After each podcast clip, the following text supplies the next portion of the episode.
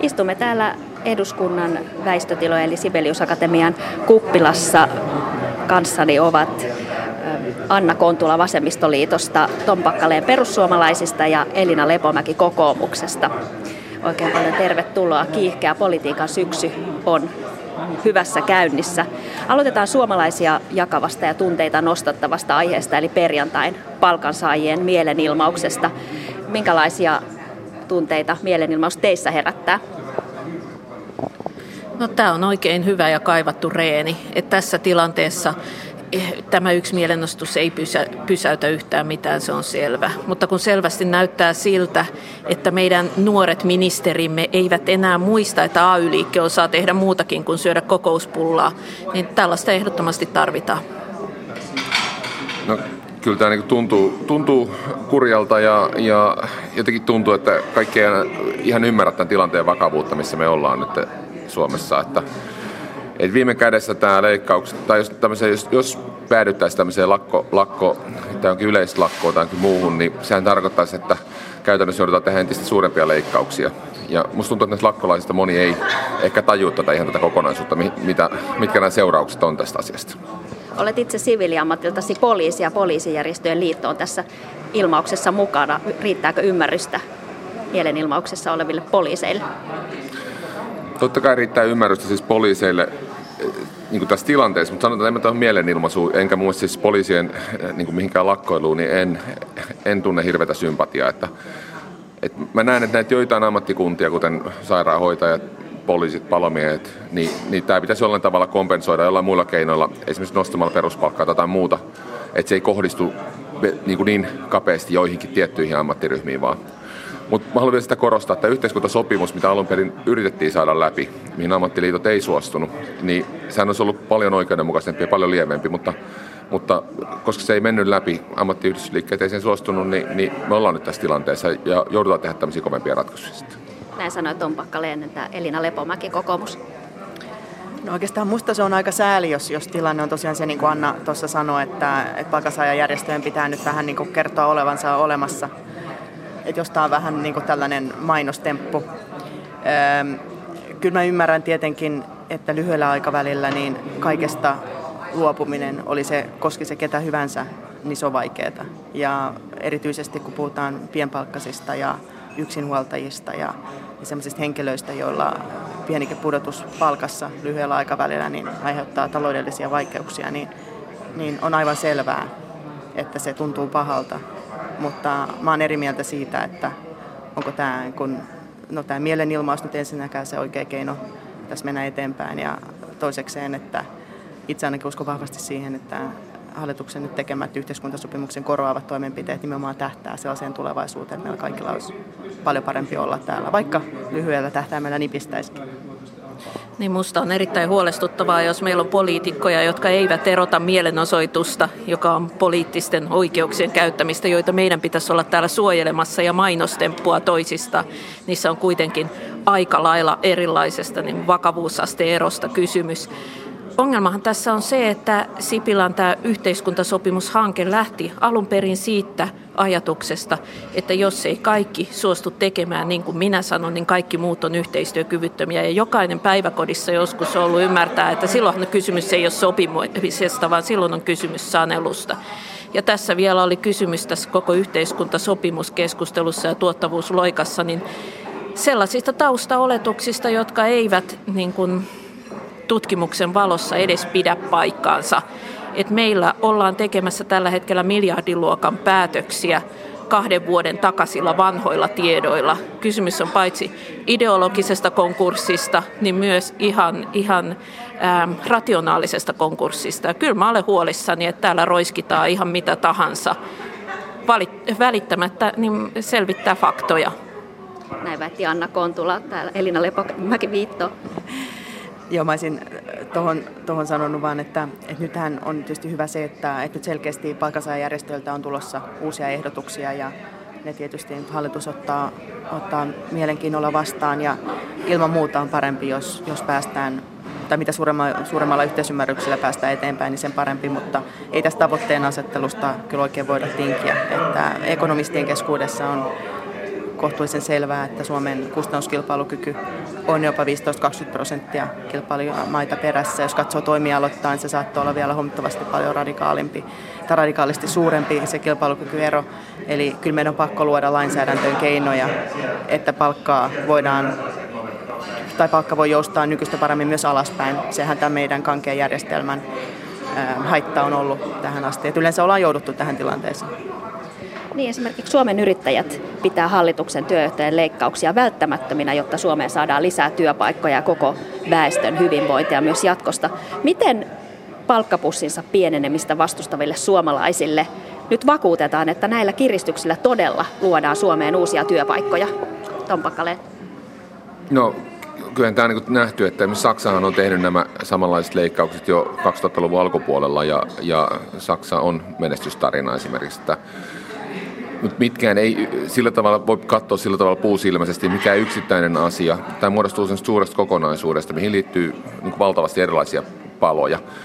Tämä on vain yksi, yksi, yksi palikka, mutta, mutta mitä enemmän me saadaan ihmisiä töihin, niin niistä dynaamisemmaksi me saadaan nämä markkinat työmarkkinat täällä näin ja, ja sitä paremmin saadaan koko Suomi toimimaan.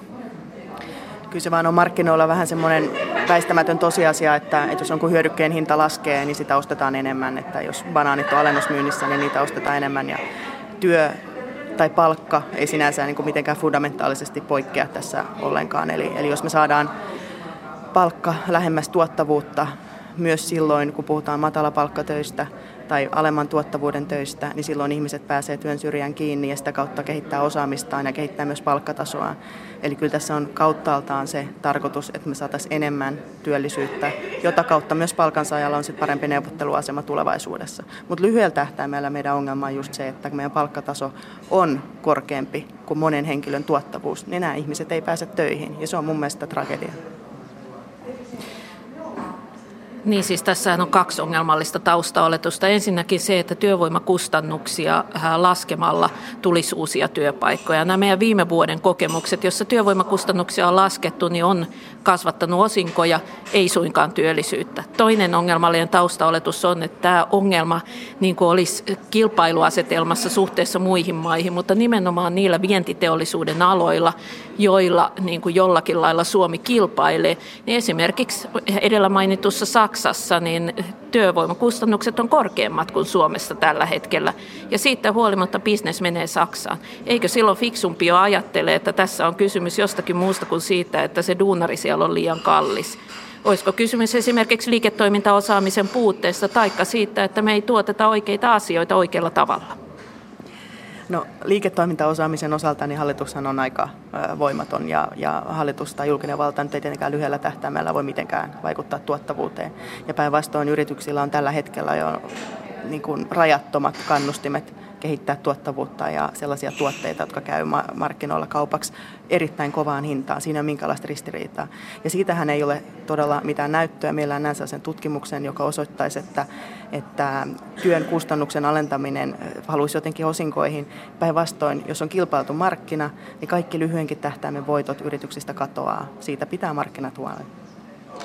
Itse asiassa meillä on ihan tuoretta kansainvälistä tutkimusta siitä, että nimenomaan teollisuuden alalla johtuen siitä, että nykyään tuotanto- ja hankintaketjut on huomattavan pitkiä, niin jos työvoimakustannuksilla ylipäätään on vaikutusta, niin se vaikutus on hidas ja hyvin vähäinen.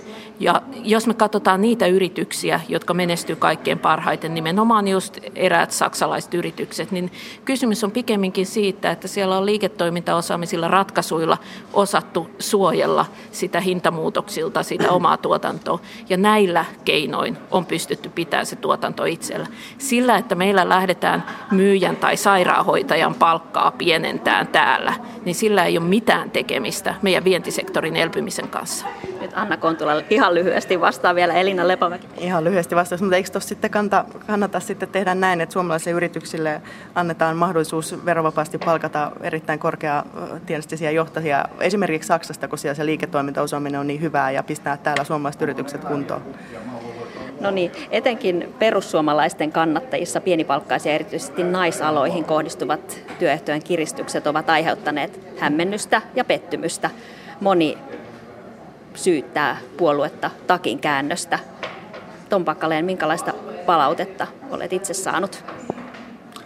Kyllä sitä palautetta tulee, mutta, mutta niin kuin, tilanne on vaan siis se, että kun me ollaan näiden tosiasioiden edessä nyt tässä näin, että haluttiin tai ei, että totta kai mieluummin jakaisi rahaa ja nostaisi kaikkien palkkoja ja, ja pidentäisi lomia ja kaikkia, mutta kun meillä ei ole, tätä mahdollisuutta ei ole.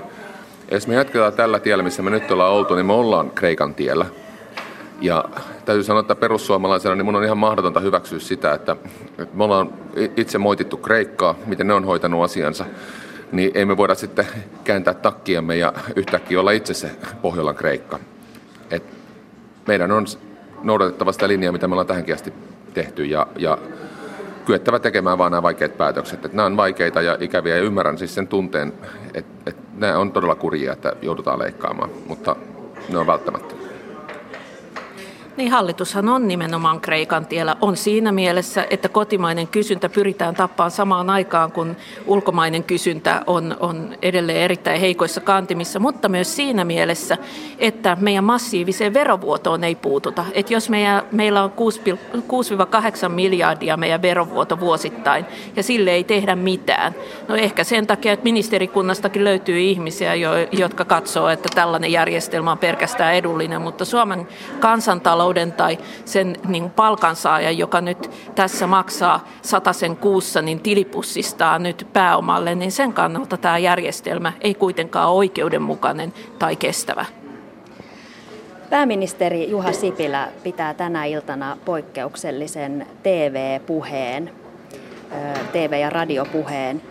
Tämä puhe on aiheuttanut täällä eduskunnassa ihmetystä. Pääministeri voisi milloin tahansa puhua pääministerin ilmoituksella eduskunnalle semmoisesta aiheesta, minkä katsoo tärkeäksi ja kansa, kansakunnalle tärkeäksi. Ja eduskunnan asema on myös haluttu nostaa tällaisten puheiden paikkana. Mitä te ajattelette siitä, että pääministeri ohittaa TV-radiopuhellaan eduskunnan? Vasemmistoliiton Anna Kontula haluaa vastata ensimmäisenä.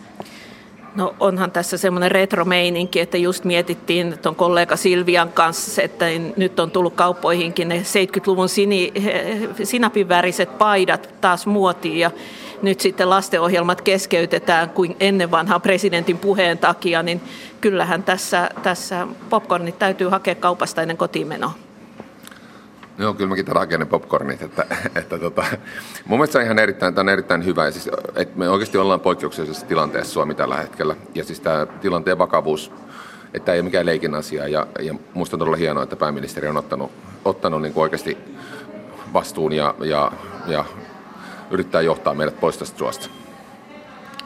No pääministeri hoitaa tietysti asian, asian omalla tyylillään ja, ja mielestäni on ehkä nyt ensiarvoisen tärkeää jokaisen sitten kuunnella, mitä, mitä pääministerillä on sydämellään ja, ja kuulla, että miten me tästä vaikeasta tilanteesta päästään eteenpäin, mutta itse olisin toki ollut sillä kannalla, että myös muut mediat kuin Yleisradio olisi päässyt osallistumaan tähän lähetykseen.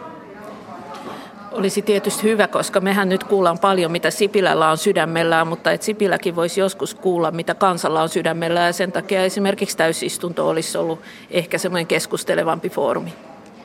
Mennään sitten toiseen huolta ja keskustelua herättävään teemaan tälläkin viikolla, eli tämä Euroopan pakolaiskriisi, joka kärjistyy, kun esimerkiksi Unkari sulkee rajojaan. Suomeen tulee Ruotsin kautta pohjoisessa jopa satoja turvapaikanhakijoita päivässä. Poliisi on pulassa turvapaikkahakemusten kanssa. Miten poliisi pystyy käsittelemään nämä hakemukset? Riittä, riittävätkö resurssit, Tom Pakkaleen? No ei riitä, että kyllä nämä, niin kuin, nämä määrät on niin valtavia, että, että siellä on siirretty, tällä hetkellä on siirretty monista muista tehtävistä, siis talousrikostutkijoita ja, ja, ja vaikka mitä tutkijoita on siirretty tähän prosessiin mukaan, mutta silti nämä resurssit ei riitä. Että, ja ne määrät, mitä se voi olla, että se voi olla kymmeniä tuhansia vielä lisää tulossa tänä vuonna, mitä on arvioitu, niin, niin kyllä todella, todella nyt vaadittaisiin sellaisia uusia keinoja, että – ja täytyy sanoa tähän näin, että äh, me ollaan muutenkin sellaisessa tilanteen edessä, että mehän ei pystytä enää kotouttamaan tämmöisiä määriä. Ja kotouttaminen, onnistunut kotouttaminen vaatii työpaikan, asunnon ja kielitaidon. Ja minkä tahansa näistä puuttuminen niin, niin johtaa mitä suurimmalla todennäköisyydellä epäonnistuneeseen kotouttamiseen. Ja tämmöisiä, että, että nyt muutenkin meillä on omia työttömiä valtava määrä, niin meillä ei missään mitään mahdollisuuksia saada työpaikkoja näille ja kieltämättä asunnotkin, varsinkin Helsingissä, niin on, on todella kiven alla. Niin, turvapaikanhakijoille etsitään kuumeisesti majoitustiloja, tarvitaan pikaisesti jopa tuhansia uusia paikkoja ja kuten Tom Pakkaleen tässä sanoi, niin kohtaan alettava tosissaan pohtia myös sitä kotouttamista. Millä eväin Suomi selviää tästä haasteesta? Elina Lepomäki. No, tässä on tietysti moniulotteinen ongelma ja moniulotteisia ratkaisuja ja tuskin me vieläkään ollaan viisaan, viisaiden kiveä tässä, tässä saatu pöytään, mutta hallitukselta on kuitenkin tullut kohtuullisen pitkä toimenpidelista, jolla nyt niin kuin lyhyellä tähtäimellä pyritään tätä asiaa edesauttamaan. Ja ensisijaisestihan nyt tietenkin pitää lähteä siitä, että tämä on eurooppalainen ongelma, tai pelkästään meidän ongelma, ja varmaankin tähän on myös jonkinlainen eurooppalainen ratkaisu. Erityisesti pitkällä, pitkällä aikavälillä meidän pitää tehdä yhteistyötä ja esimerkiksi kulkuväylien tasolla niin, niin katsoa, että miten tämä, miten tämä homma hoidetaan ja lähtömaissa ilman muuta. Mutta lyhyellä tähtäimellä niin, niin mä näkisin, että, että no, kotouttaminen ja, ja resurssit on keskeisiä asioita, mutta se mikä meidät niin tästä oikeasti vie eteenpäin, se, että me saadaan paitsi omat työttömät, niin myös maahanmuuttavat työttömät, lähtökohtaisesti työttömät töihin. Ja siihen meillä on varmaankin jonkin verran vielä keinovalikoima edessä, johon pitää lähteä. Anna Kontula ensin, sitten on Pakkaleen. Niin mun mielestä on tärkeää ymmärtää se, että jokaisella täällä turvapaikan hakemuksen jättäneellä on yksilöllinen oikeus saada turvapaikkahakemuksensa käsiteltyä. Tästä me ei voida joustaa ja se on vaan hoidettava jollakin tavalla. Siihen on osoitettava ne resurssit, ne riittää. Niiden osalta, jotka sen turvapaikan sitten saa, niin kotoutus on hoidettava. Siitäkään me ei tavallaan voida joustaa, elleivät he itse jostakin syystä lähde, lähde johonkin muualle. Ja viisasta poliittista päätöksentekoa sen sijaan, että lähdettäisiin miettiin, miettiin, että, niin kuin mahdottomia vaihtoehtoja niin kuin ihmisoikeussopimuksista irtaantumista on se, että otetaan faktat faktoina ja selvitään tässä tilanteessa niin hyvin kuin selvitään. Tämä on ehdottomasti haaste Suomelle, suomalaisille ja Euroopalle, mutta jos meillä ei ole mahdollisuutta sitä väistää, niin silloin se täytyy ottaa vastaan. Joo, tota, nämä kuten sanoin, niin nämä määrät on niin suuria, me ei pystytä näitä kotouttamaan ja siis se on, meidän täytyy oikeasti etsiä uusia luovia ratkaisuja ja sanotaan oma näkemys on, että meidän pitäisi jonkinnäköisiä pakolaisleirejä perustaa sitten, niin kuin, että joku varuskunta, varuskunta, mihin sitten sijoitetaan siksi aikaa, kun se tilanne rauhoittuu, saadaan rauhoitettu. Että ainut keino oikeasti niin kuin jollain tavalla löytää ratkaisua tähän näin on, on siellä lähtömaissa. Eli se, että nämä pakolaiset sijoitetaan siksi aikaa niin leirimajoitukseen, missä saa, saa turvallisen paikan ja, ja tota, ruokaa ja, ja sitten ihan EU-tasolla pitäisi lähteä ja YK-tasolla yrittää ratkomaan ihan aidosti ongelmia Syyriassa. Niin, EU-sisäministerit eivät päässeet alkuviikosta sopuun näiden turvapaikkakiintiöiden luomisesta. Mitä tästä päättämättömyydestä seuraa? Päätökset siirtyvät aina eteenpäin. No sitten seuraa se, että ongelmatilanne vaan jatkuu. Mutta mä sanoisin noista pakolaisleireistä, että Suomessa perustuslain mukaan näillä ihmisillä on myös liikkumisoikeus. Jos he ei nimenomaisesti halua leiriytyä johonkin varuskuntaan, niin aika vaikea meidän on heitä siellä niin vastoin tahtoonsa myöskään pitää ilman, että mennään sellaisiin oikeusloukkauksiin, jotka on suomalaiselle yhteiskunnalle todella paljon vaarallisempia kuin se, että me joudutaan ottaa vastaan iso ihmisryhmä kerralla.